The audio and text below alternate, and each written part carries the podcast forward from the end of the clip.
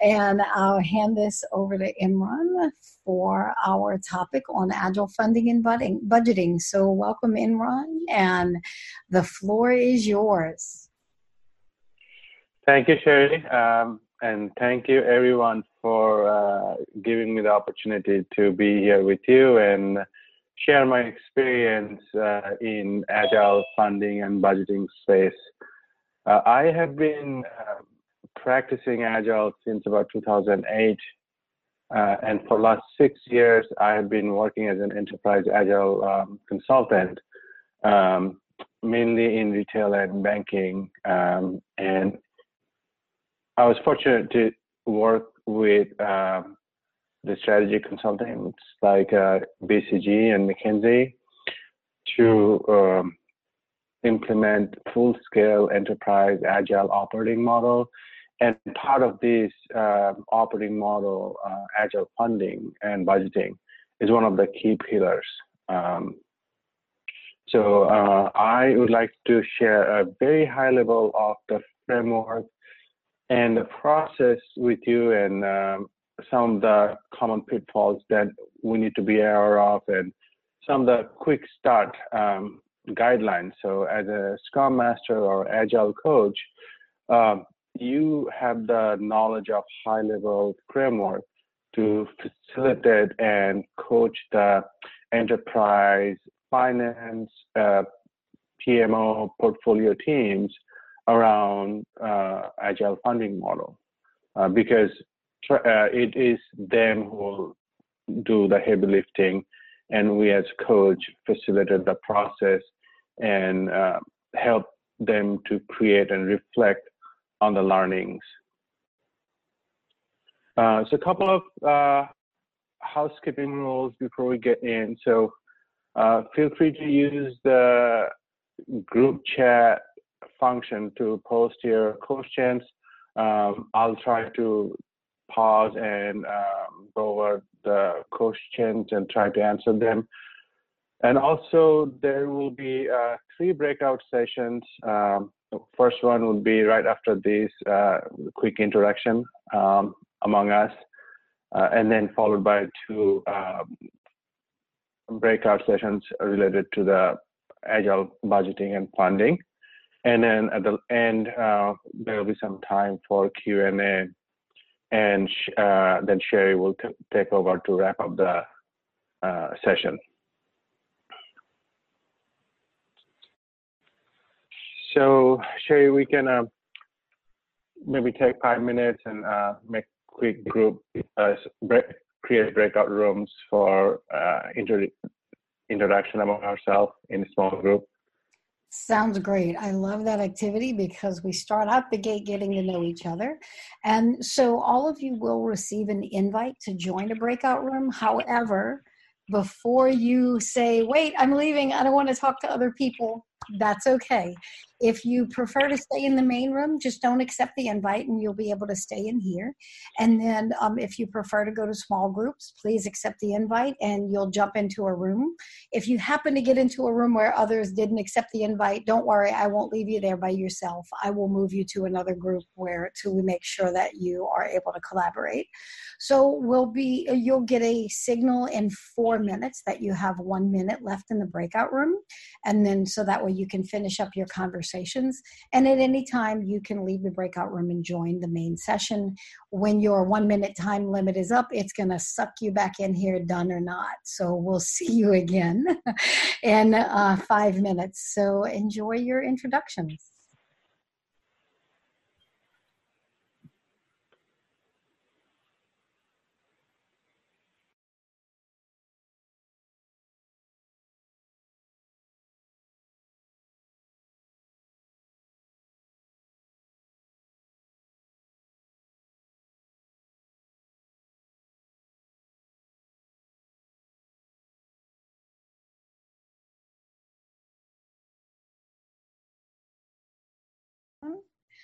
And so, welcome back, everybody, from your breakout rooms. I see that some more of you have added your locations and um, I I'll call out that I, we have another first time country on the call. We haven't had anybody here from France before, so Isame I, is might be how you say your name. I probably have the accent way wrong, but um, welcome.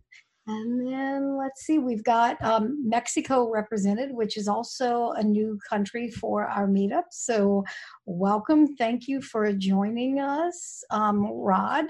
And some more people have joined us from the UK, um, and a few more have joined from the United States. So, thank you everyone for joining. And Imran is going to jump into his topic on agile budgeting and funding.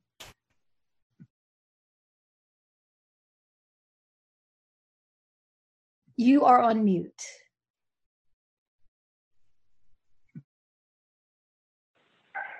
Thank you, Sherry.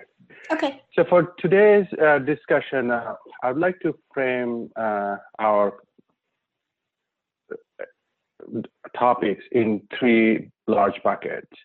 Uh, first one is that um, what is our current funding model looks like, and then what do we need to do to reframe our funding approach and why? And then what are some of the high level approach and guidelines we as a coach can leverage to influence the business leaders and finance leaders to come together to create that uh, product line funding model. So what is that good looks like? Um, so once you're able to influence your team uh, leaders and stakeholders and clients and bring them together, is that end of the day you have a persistent teams around product lines where resources are going to be assigned for a long period of time and it will prevent the resource reshuffling uh, due to stop and go situation, and also create enough flexibility within your product portfolio or program where you can uh, have the product owner or the product portfolio owner uh, be able to re- uh, relocate or readjust the funding based on how the market needs shifting.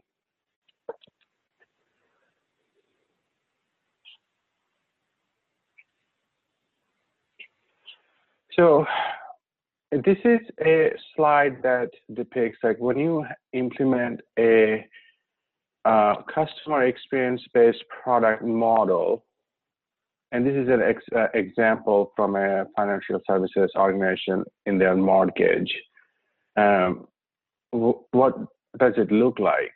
And you can see uh, at a very high level, um, customer is a persona, and you have this discover my needs, decision my application, complete my purchase. These are your customer touch points.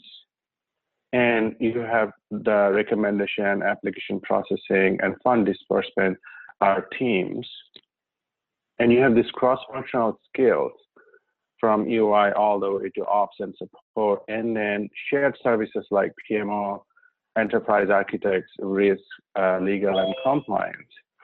Um, so in order to make this business uh, product organization model successful, we really need to have a mindset. We have to champion that mindset that uh, bring that customer centricity in our everyday conversation. Um, is that the customer experience we want to do it? Is this how the customer experience should look like? Um, are we talking about projects or products? And at the end of the day, are we creating continuous improvement, leveraging agile principles, DevOps, and uh, delivery? And how are we all connecting the strategy to the execution through PMO or any other functions? And how we're enabling the enterprise architects to become uh, agile architects, where the enterprise agile architects are not doing all the architects up front. They're doing just needed. So for that piece, we really need to um, work with uh, the finance manager to help or the CIO team to help understand that a successful agile organization, they pay attention to the interdependencies, hidden processes, and shared responsibilities to fund teams with the direct leadership or support from the CIO and business domain lead leaders. Uh, in most cases, the CIO organization leads the charge for budgeting and funding discussion in collaboration with business and IT uh, and finance. Reason is that the business side and the finance side, they always don't understand the hidden interdependencies that a product team has with enterprise systems. And also by cutting a cutting budget across the line, how it impacts other enterprise uh, enterprise system and creates the waste and leaving the IT team or product team unable to respond to market change in a timely manner. For example, if you have a uh, the, when the enterprise leader decide between a big data marketing feed to their organization versus IT pro- proposal to reduce the unit storage cost, the business will cut the IT proposal of unit storage cost proposal and then have the big data feed proposal. But at the end of the day, when you have the big data feed, now your storage demand go up and overall your storage cost is going up. So we need to be mindful about these hidden processes and interdependencies.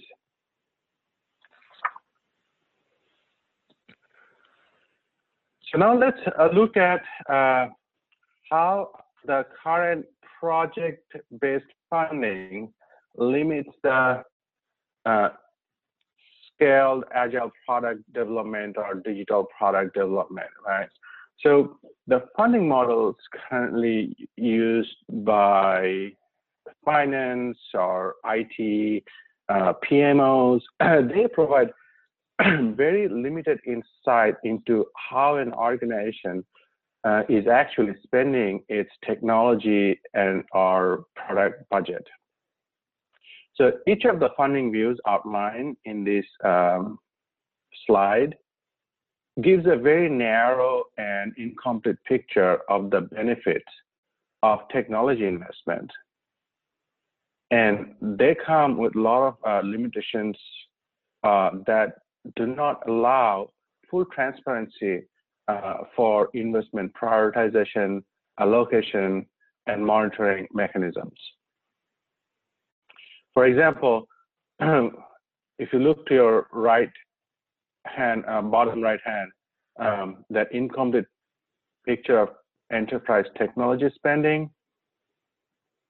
In general, nowadays the business leaders' uh, budget account for about one third of enterprise technology spending, and that is growing at a very fast, fast rate. Um, and then the budget controlled by the CIO organization. Now, you see the three views we see here, portfolio management view, budget accounting, and financial accounting. It only often apply to IT budget. And this does not give you, give you the full view of the whole enterprise-wide investment that often leads into um, siloed, uncoordinated, and duplication of investment. And it also complicates the integrations of technologies across enterprise, leveraging uh, technology assets and also compliance piece of it. And also it creates a rigid process, uh, prioritization process um, that hinders flexibility and speed because mo most of these our current funding models use project-based allocation with an expectation that the scope and benefit are known from the outset. So you define project scope, you define your resource, uh, software, hardware cost, and that's locked in. So when there is a ch change need, you need to have a change request order, and that makes makes for a team to reallocate the money between different categories very hard, and it creates that stop and go um, situation for the team. So this kind of mismatch means that there is going to be waste because you're not utilizing your resources. You're constantly changing the context, and it's leaving the product team and IT organization completely um, unable to respond to any fast change. So you often hear uh, the chief digital officer is complaining about oh, my product is not moving fast. I mean, how will how can you move the product development fast when you're recording change order for every five dollars difference? I'm being uh, I'm exaggerating here, but it is the type of mentality we have in most of the organizations. And then hidden technology and interdependencies. Um, so when you are using or expanding the technology to drive business growth. And that creates the business needs, that creates the infra- infrastructure needs and costs. So as the business led product development grow, it, there's also increased need to integrate with other enterprise systems. And this adds to the complexity of the cost of underlying infrastructure, like how you're going to share the cost among different business units or different products. And how do you think about investing in new technology and by overlooking these interdependencies, leads to all sorts of unexpected budget impacts. And you feel like the finance team or the person is in charge of the money and then the product owner are constantly shifting and juggling, try to figure out how best I can manage my product development. So the product owner is spending more time managing finance than managing customer experience. And also, it hinders the cost understanding of the cost driver. So when a product team submits a budget, the business leaders or the CFO organization, they don't completely understand the driver behind each of the cost component. I mean, they do understand like the license fees, the hardware costs, but the driver, like the impact of one decision over another decision, they don't really understand that well. So that's why when I was um, recommending that the CIO organization should lead the charge um, because then if the CIO organization um, leading this funding and uh, um, budgeting with in partnership with business, they're in a much better position to explain the cost drivers behind each of the investment and empowering the executive team to allocate the investment in the right way. So the collaboration between CFO and CIO team is very important. So, Imran, we have a question. Isn't a traditional model more cost effective or cost optimum? So, management likes to use that funding model. Say that again. Isn't the traditional model more cost effective? And that's No. why people like to use it. No. Um, and reason uh, is because, as you can see here, that different organi- uh, different teams use different lens.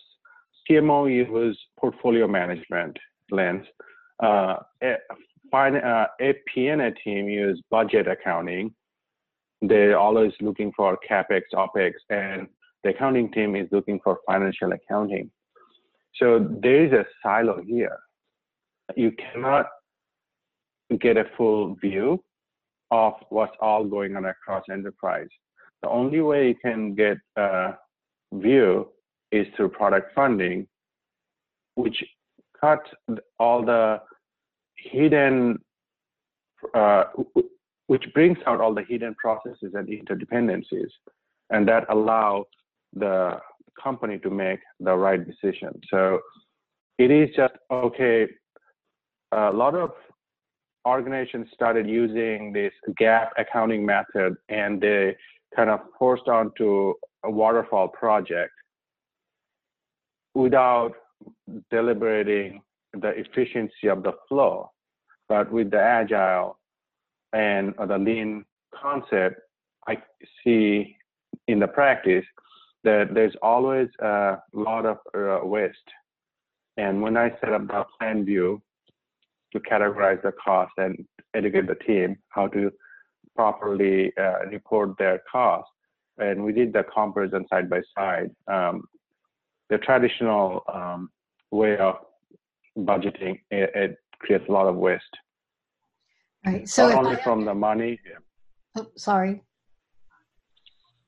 If I so then if I understand your model here, what you're saying is we have one. It the traditional way is more complicated and more expensive because we're doing three things. We've got one group of people looking at budgeting from transform, grow, run. So the portfolio, managing a portfolio. Mhm. At the same time, a different group is looking at capex versus opex, and that's what they care about. So Mhm. that's more work to separate those things. And then have finance looking at ledger items. Um, this goes in this line item, this goes consulting, hardware, cloud services.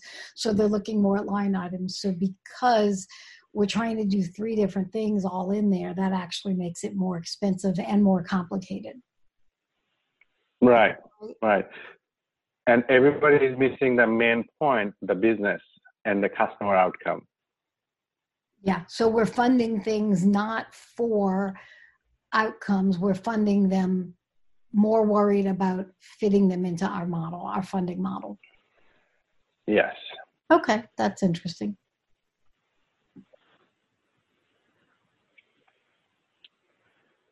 So in the next slide, so it was a great question uh, to move on to the next slide. Uh, this slide. So what I have seen work better, and um, I've seen that in my previous clients implement this um, much more at ease, and it really streamlined uh, their budgeting process, and it brought the people together and it has many benefits. So one of the things is that the product or agile funding and budgeting, it all starts with customer experience. What are our top priorities? What are the objectives and key results? And then the product portfolio owners or the business domain leaders, they take the enterprise OKR and break it down to them to to their team And the conversation shifts differently because instead of telling, oh, last year I had 3 million and this year I should get 3.2 million, we're now saying that in order to achieve 2% increase in net customer uh, net promoter score, we need to spend this much money in these, these, these capabilities. And that conversation touches everybody within the enterprise. And that's when the conversation comes, okay, then what is that CapEx and OpEx looks like? And once you assign CapEx and OpEx based on your scope, that's all you need. And you have Jira, you have PlanView or Rally or VersionOne. You train the teams on how to use CapEx and OpEx to log your time against. Everything becomes automated for the accounting team. So here you can see once the product level OKR is set up, then it moves to capabilities OKR. So for example, within the, um, if you recall the first experience that um, helped me decide that recommendation engine. So if recommendation engine is one of the capabilities, what is that um, objectives and results we're expecting. And we're assigning the objective and metrics to the product managers or the product leaders and asking them, you're responsible for this result and what do you need from us? So you can see the shift from individual leadership to collective leadership, which is very essential for uh, agile team. And this helps the and, and leaders to shift their leadership style too.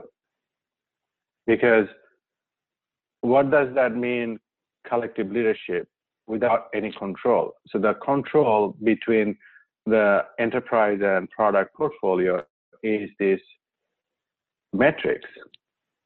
And if you look at all the successful digital companies, um, like Google or Facebook, you as you share the OKR and you deliver your OKR. So, and that kind of walks you through that you do that enterprise OKR exercise annually, and then you revisit that quarterly and biweekly. And through your tools and system, you can uh, close the loop between enterprise OKR and team backlogs. So in this, the way the capital, uh, the budget allocation works is most of the time, a third of the enterprise IT spending is funded by a business area budget. So think about all the functionalities that you need to build. And IT budget comes for infrastructure so what all the infrastructure that need, need to put in place, things like automation, AI, or uh, CI/CD, cloud environment, those fall in the IT, uh, IT side. And then the maintenance and existing technologies, it also fall in IT budget. But there are some uh, exceptions that I will uh, discuss in the following slide. Before you move to the next slide, we have one question about where does value stream fit in this? So if, if a team, so if we have an enterprise, but they have four different value streams, is there another level that just squeezes in here between somewhere? Yeah, value stream is your product, essentially your product line. So if, uh, if I go back to the first slide, that value stream is based on customer experience. And if you have the um, cash to order, order to cash concept, where you're engaging with the customer, discover my needs, decision my applications, and complete my purchase. And your product teams are recommendation team, application processing team, and fund disbursement. And these are in uh, traditional SAFe or the way we understand value stream mapping is it starts from recommendation, application processing, and fund disbursement because that completes the cycle of a mortgage.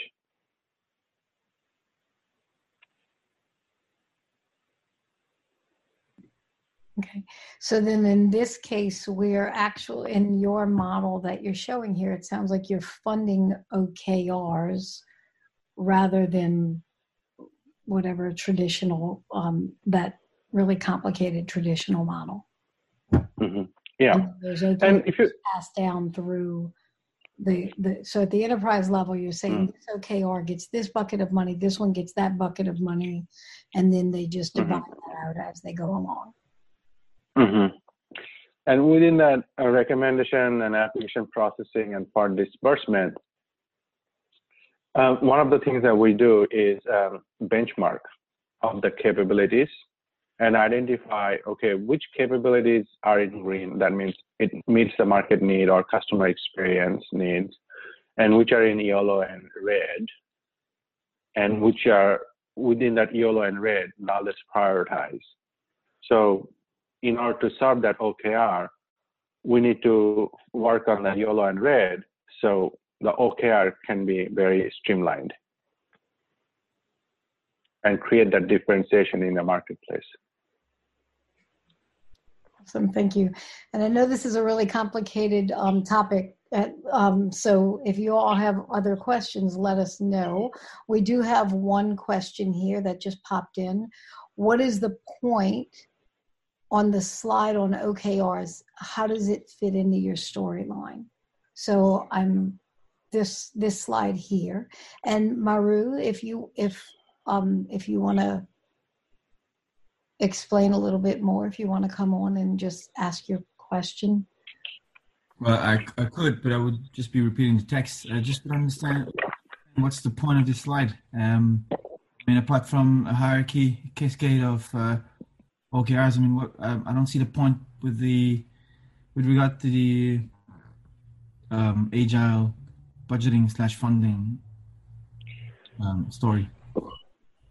Right. So this is kind of like a, your foundational piece that you need to have to activate your agile funding and budgeting um, initiative. And this gives you uh, a hierarchical view on how to approach it. So without it, you'll not be able to have that um, product funding model discussion in my experience and i could be wrong. My, question i guess is, is i don't see anywhere on a slide where it says what's the point. I don't, I don't understand. Is this this slide supposed to say let's fund okrs or something because i, I read all the bullet points but i don't i don't get the point of the slide um, right so it's think about it it's a um, free slide to the main slide, which is coming up. Okay, and it, so it sounds like really what's happening here is you're saying stop funding, Cre- creating that. start funding products, Yeah. And so Yeah. it's okay. So fund products, not projects. Right. Mhm. And how how does that work in a larger context? Okay, thanks.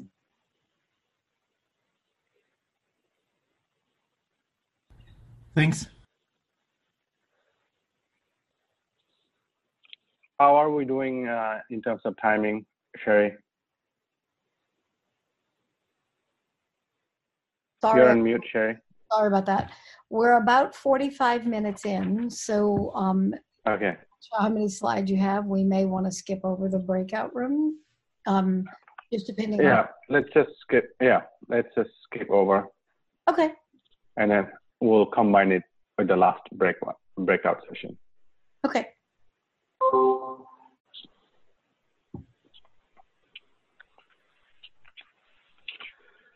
So this is uh, the slide where it's the main approach that I use um, based on that OKR model, layering this um, funding model. So uh, now, one of the essentials in funding here is to uh, when you fund the product, you just don't fund the product for planning and building, but you also fund the product to run it. And we often miss that piece in our project budget. So when the project is over, the IT team struggle with the support, run, and evolve.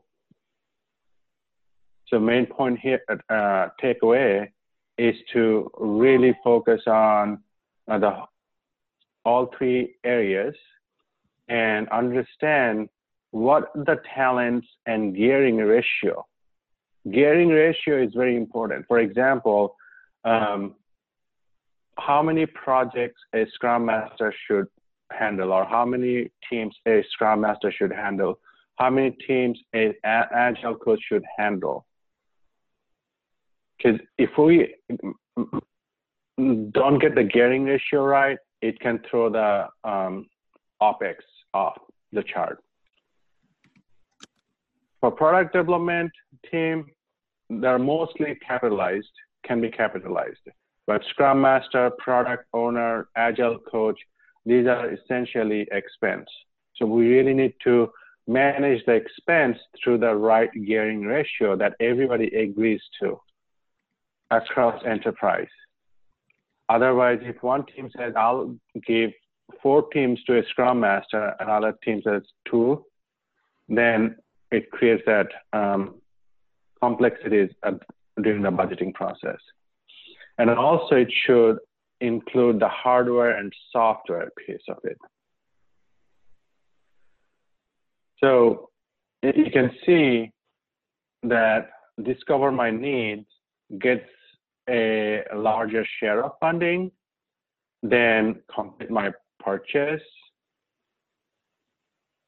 As the first one is more critical, business identified it was more critical for them to compete and differentiate in the marketplace. And by funding your business capabilities, now the finance and business partners can see how the investment are directly supporting critical business outcome, which is measured in OKR.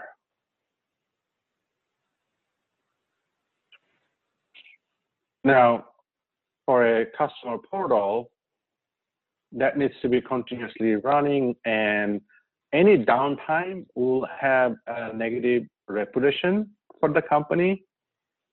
You want to make sure that your product team and ops team are funded for plan, build, and run, and also update, upgrade. So that's kind of essential. And in traditionally, whenever I start the conversation with the finance team, it's hard for them to sell the idea of plan, build, run because they never use the idea. And that's where you run into uh, convincing them about including run. And that's when you need the support from uh, leaders from the uh, CIO office, if CIO himself not or herself, if not them. Because they really need to drive that conversation with the CFO and business.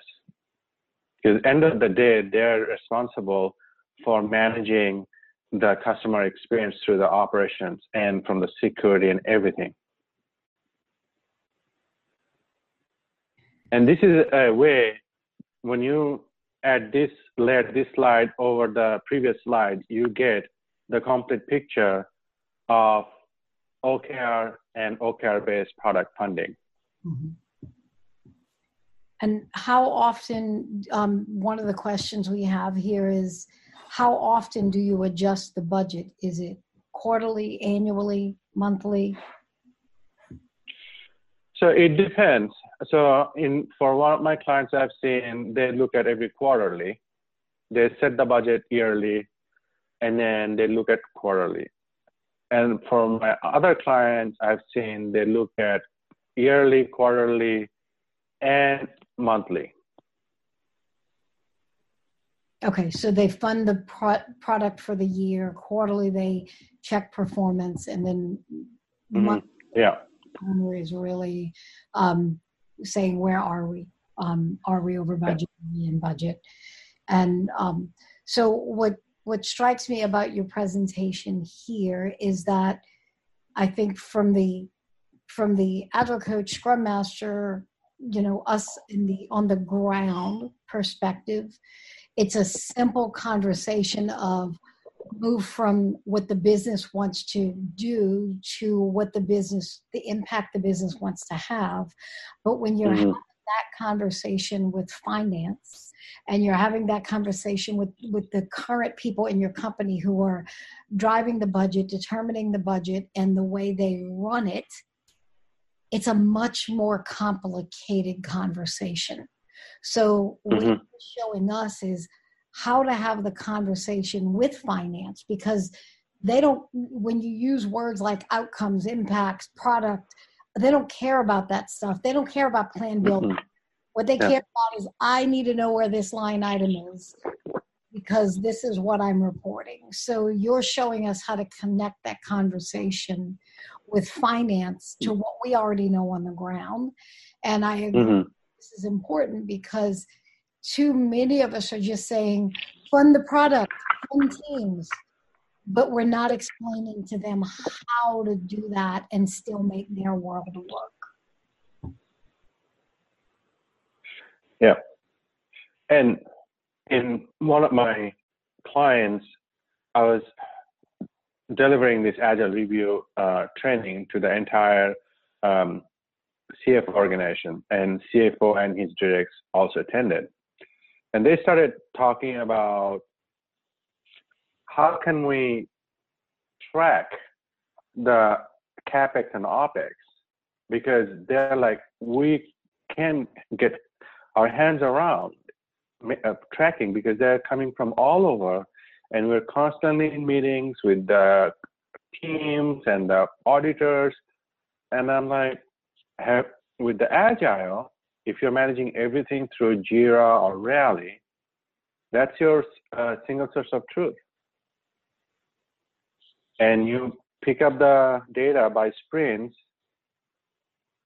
and uh, the developers and Scrum Master, they're um, booking their time, and you can easily sort it out in one Excel spreadsheet, and you can pretty much close your book every day. And the person responsible for capex and opex, she literally couldn't believe. So I had to meet with her a couple of times, and once she grasped the whole concept and how simple it is for her to track across the enterprise, she almost got teary. Mm-hmm. Yeah, it reduces the complexity a ton um, when we can just say, okay, these features are capex, these features are opex. We don't need to know minute by minute what you're doing. Just know that if you're if you're working on these features, mm-hmm. this is capex, these are opex. Yeah. And just spend your time doing the work, not reporting, so that um, the finance group can know where to put your your time.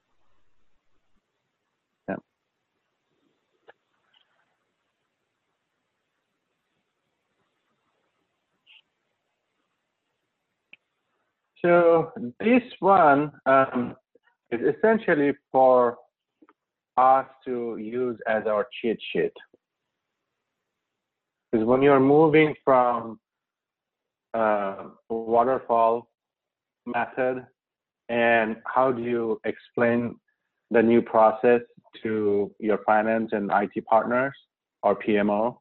Uh, I find this is a great cheat sheet. I um, got it from Agile Alliance. They they have a they had a work stream to work on agile budgeting and funding. So I'd encourage uh, the participants to go into Agile Alliance and dig out the documents, uh, and it has all the guidelines that an accountant or CFO office need to start working towards agile funding. So as you can see here, um, project stage, cost allocation, and release. So anything within the preliminary stage, like uh, what we call uh, sprint zero, they all kind of fall in the expense bucket. And once the sprint one kicks off, it pretty much everything is capital. It kind of it depends also on the organization whether they want to capitalize the sprint review meeting or daily stand up but everything else can be capitalized. So it also gives the benefit to the finance organization to capitalize more with some evidence through Jira or DevOps pipeline because everything is documented there. Thank you. And then Marco has a um, question. If you want to go ahead and unmute Marco.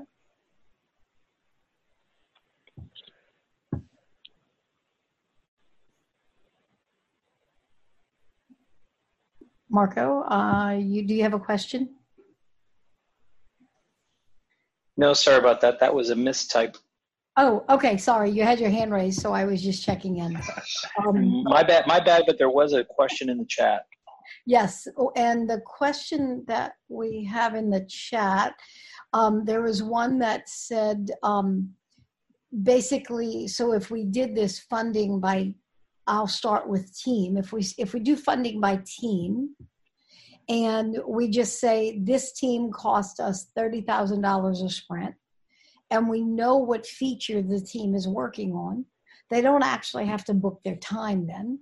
They just know well that that sprint cost thirty thousand dollars, and we apply that to this feature, which applies to capex.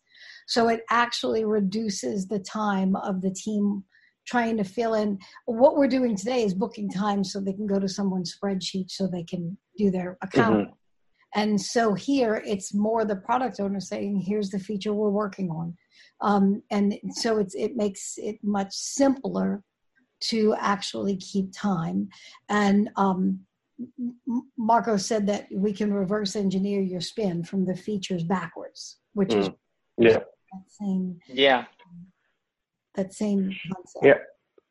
So there is a question um, from Alina about what does it depend on what the capital threshold is, and um, if you need explanation of her question, she can jump in with that. Um, it does because um, capital and expense they're, um, they're already assigned to your team, and how you're using it, it's onto you.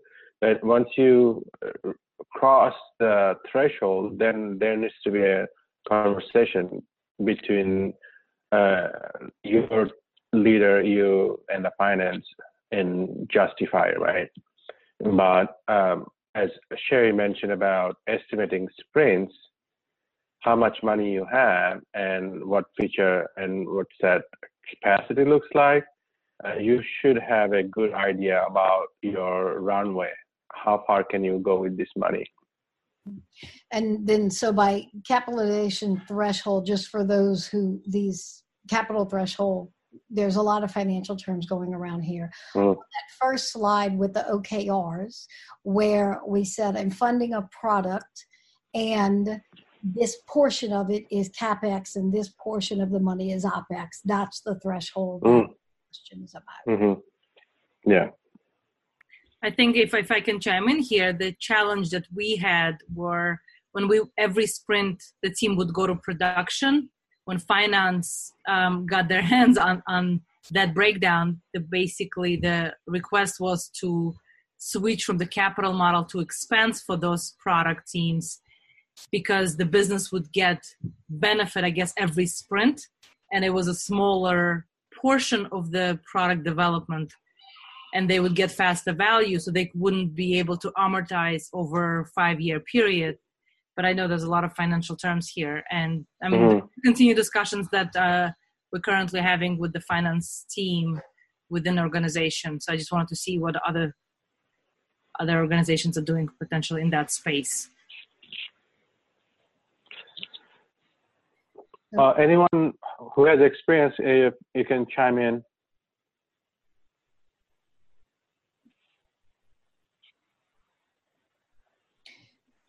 There's a comment in the chat also about some of the experience. Um, from my experience, there's a mismatch between the populations. Mm. So finance people are concerned about stability and predictability. Mm-hmm. Company, I'm assuming, not the product. and yeah. product teams are concerned about growth and customer satisfaction, and I'm sure stability of mm-hmm. self. So, mm-hmm. how can you ensure that those two departments are having the right conversations? And um, yeah, and mm-hmm. go ahead. That's from Izame. Hi, Izame. So this is a great question, uh, and that's where uh, when the conversation starts from, uh, what do we need to achieve for the organization as a whole? Then the silos go away.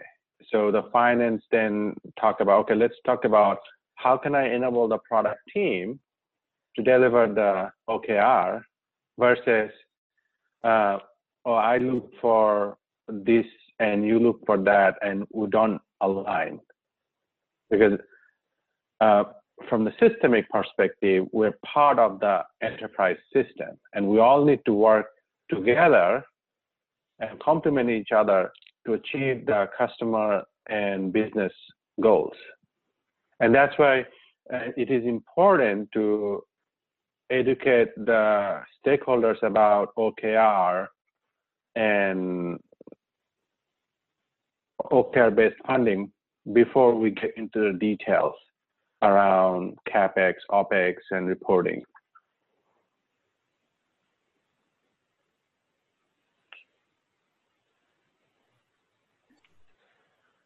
Thank you.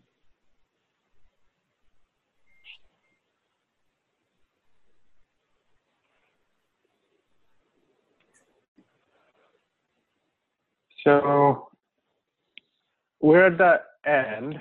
Um, if we have time, we can have a quick breakout room, or we can uh, move to discussion around what are some of the common pitfalls to avoid. I'm actually getting the sense that what might be more helpful than breakout rooms is that we just have some open forum questions because this is a yeah talking finance, there's so much complication in finance that the average person doesn't experience. So um, I'm thinking that just some some questions out loud where we can all get the yeah. might be helpful. Excellent. Uh, that's great uh, feedback. Thank you, Sherry.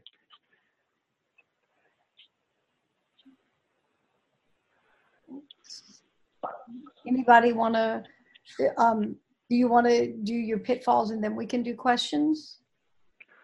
So I think uh, the questions already coming around that. Um, so just a high level that before we start the conversation, we really need to uh, manage the relationship and uh, follow a cross-functional approach. So uh, find a ch- uh, your champion or sponsor who can uh, facilitate the conversation and bring in uh, key stakeholders from other team and build a cross-functional team to drive the discussion and um, select one small area uh, to focus on and then use this as your pilot and then scale that pilot design to other teams.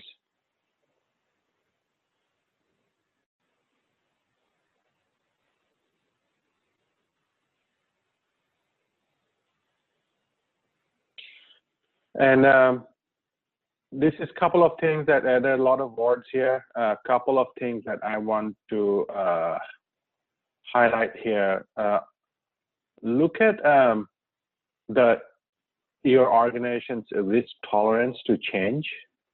So bringing that change management um, side of agile coaching um, to make sure that uh, people are uh, not scared or the change is metered appropriately.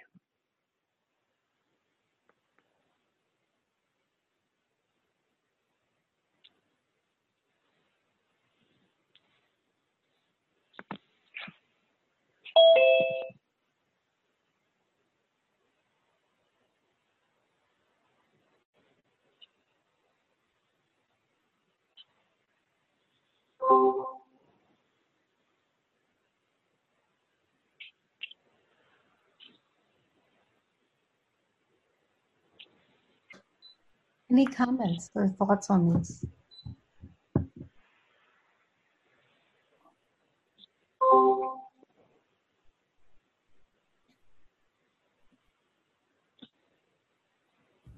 Just um, a comment from my side. It would actually help if we could see an example of um, how this way of accounting looks like on a on a kind of sheet. Just as a, to, to, in my understanding, it's just an additional view you can use to keep track of your um, expenses, if you're budgeting, if you're um, how you're doing financially in the project. If you want to take a product oriented view, but other areas in the company will need to um, um, have their classical financial accounting breakdowns of the expenses and the those frameworks like Transform, Run, Grow. I've worked many years at at, um, at a company called Gartner, and they use that framework um, a lot in our analysis and our consulting. It's uh, I mean we use it a lot, but it's just um, to give another perspective on how we're doing with our budgeting. Maybe to shift the conversation when we have to make difficult choices about um, um, targeting our um, um, uh, funding towards other products, stuff like that. But it's still necessary to have multiple perspectives on how we're doing with our funding for the purpose of tracking, but especially for the purpose of strategic planning. When you plan ahead two, three, four years down the map, what are you going to do with your product roadmap and your portfolio, etc. And so, mm-hmm. if you could have an example, it doesn't have to be today, but it would for me greatly help me with the understanding of how um, you know this helps in companies. What I see is no matter how fancy and nice and and modern and and and you know cool the frameworks are, um, they don't help with the communication internally, especially with the with the with the financial departments and because um, um, they don't they just speak a different language. They want to have their their numbers um, according to their own frameworks. I don't know if my comment makes any sense, but um, um, no, I I, I think uh, you're you're very right, um, and I have run into these uh, issues too. End of the day, the accounting rules, the GAAP accounting rules, uh, have not changed, and it's the same project accounting rule that we apply to project management too. And Agile Alliance, their working paper um, support this. I think the conversation it's reframing the conversation with finance that you're going to get same information and how do you roll that information up into your own format right so one of my clients, they use Jira to collect all the data around sprint and release. And they have created their own template to transform those data to fit into their ledger and accounting reporting. And it depends, uh, it varies from client to client and it also depends on which industry you are in, which country you are in, because the accounting rules is different are different by country to country.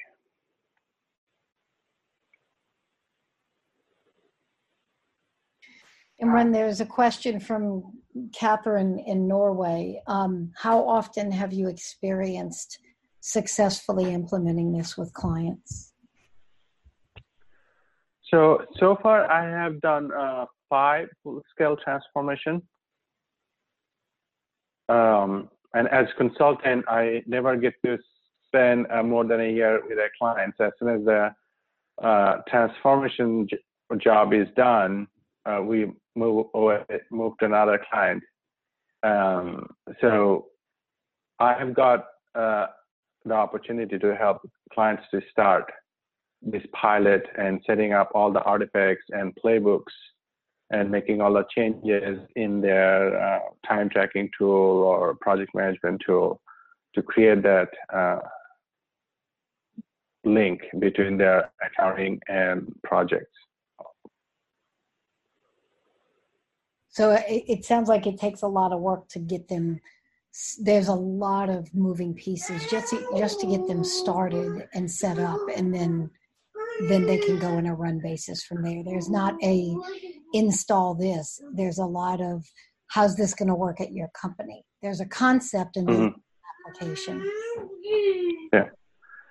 And in my experience, it takes about three months to design the finance uh, product fund, uh, OKR based financing uh, funding model, and then another couple of months to implement.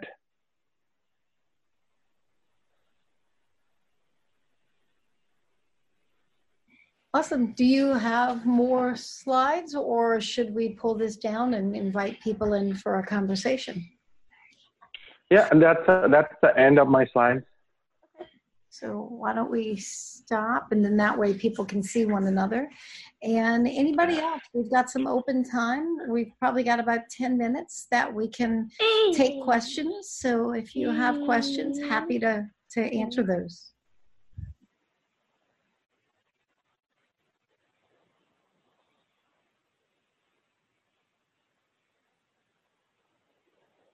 Other comments? Um, I see there's one in the um, chat box. Ma- Marcelo says that he's undertaken this with three clients so far, um, and he's a year and a half in with his current client. And it takes a lot of tilling the soil. um, so, how quickly you can do this might vary. Yeah, and I just want to say thank you for actually putting on this this session because even though I've had conversations with your business partner Alex about this, there are times where I'm saying this: I must be crazy. I must be the only one who sees this but I'm glad that Imran came on because a lot of the stuff that he's there is just firing off bells in my head that I must not be crazy. I think it's very common that we all see a problem with the way things are funded, right? Why are you funding projects when we should be looking at products? The the challenge is how do how do we have the conversation to help you understand and us understand how to move. I, I think we're, we're really clear on it needs to move, but then there's so little ability to have the conversations because let's face it, accounting is complicated. And it, it's complicated by state, it's complicated by country, and then you know there are people who go to college to be in accounting. Most agile coaches don't go to college to be accountants. So there's a huge gap in our ability to have the conversation. Isn't there one challenge, and, and I think it's something that the inflation in uh, in IT into more strategic product development efforts versus traditional plant and equipment uh, you know, product uh, uh, engineering, you know, which doesn't have these problems or doesn't have the same degree of these problems, is that isn't it that we're asking kind of traditional IT shared service type organizations to now start doing things that traditional line of business plant product organizations would be doing? And they just have a much more rigorous uh, operational environment they're not having to share services in the same way or if they do they're just cost center charge outs and that's just how it is. Um, i don't know what your feeling is about that. It's it's been a thing i've seen reoccurring for the last eight to ten years and i think that's part of the change management problem. Yeah, you know, a lot of you're very right, and a lot of times I got caught into the middle of discussion between uh, the legacy system and how do we fund the infrastructures uh, when we are talking about one product line and uh, multiple product lines sharing uh, one legacy system, for example, mainframe. How do we fund the mainframe? Um, so yeah, I mean, it really gets um, complicated. Um, I, I, think that's where a lot of the coaching skill comes in. That re- creating that relational dialogue and understanding how much they each other rely on one particular system and how they want to share that load. Because if uh, for finance organization, mainframe still plays a key role. And how do you keep that base continue to feed?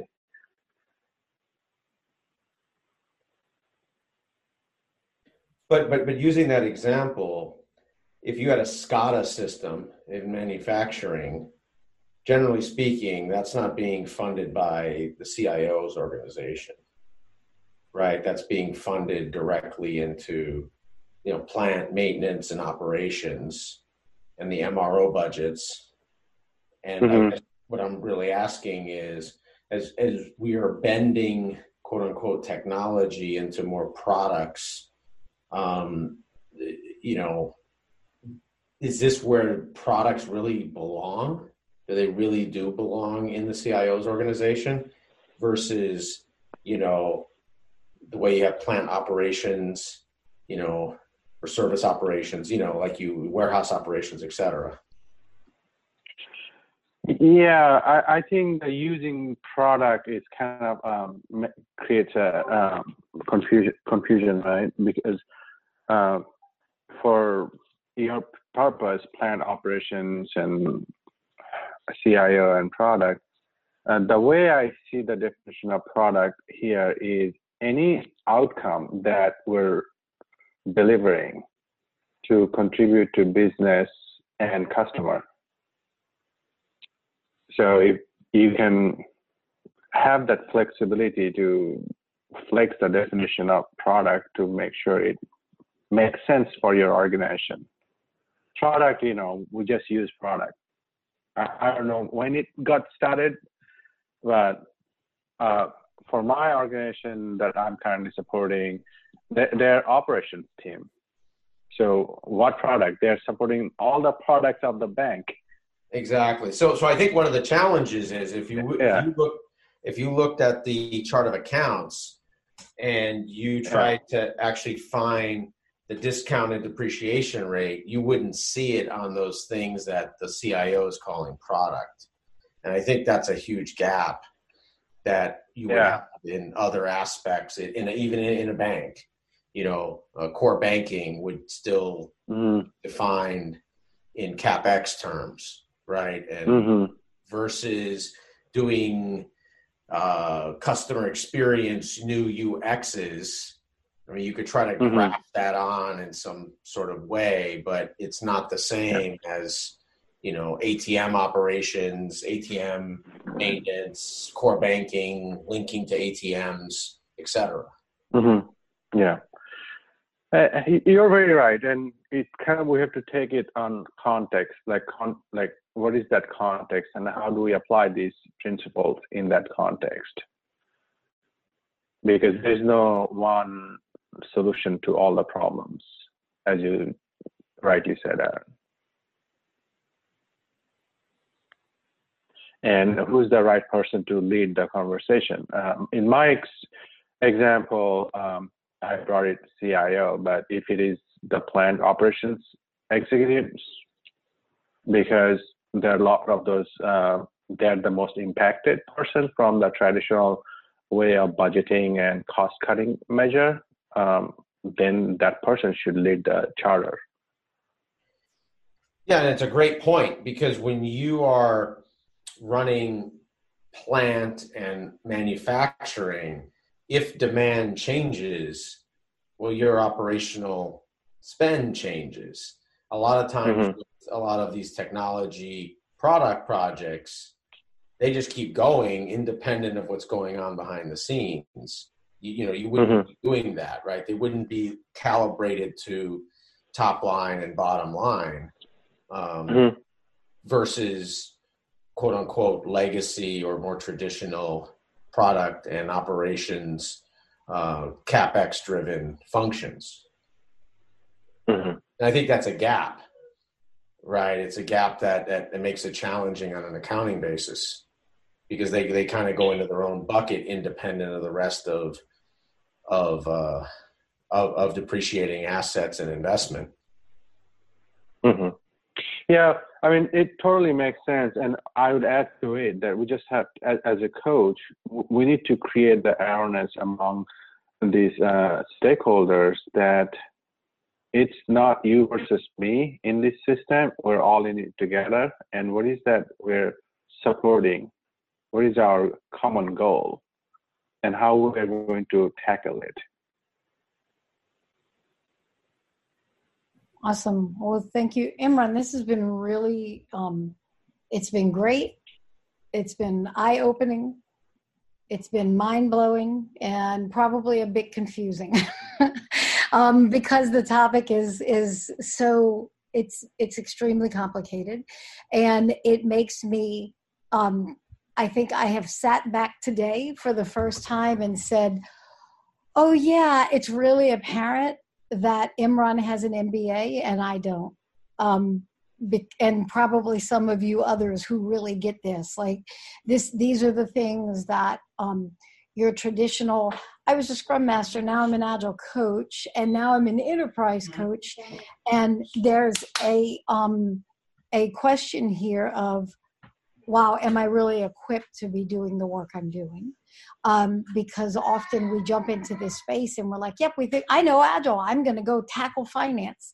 Well, but yeah, but do you know finance? Because there's the gap right there. We have you have to understand not just agile because we'll push our way on doing things when we don't even understand your way. And this is bigger than just engineering and product. There's the rest of the company that still has a different way of accounting. So if you're not going to change the whole company, we've got other things to talk about. So um, I really appreciate you bringing this in. Um, if if nothing else, I think that it's introduced the complexity to a lot of us who may not have really understood that there was complexity or how complex this space really is. So I really appreciate that. Um, and so, just as a closing note to everyone, um, of course, you can find Imran on LinkedIn and hit him up for more of his expertise.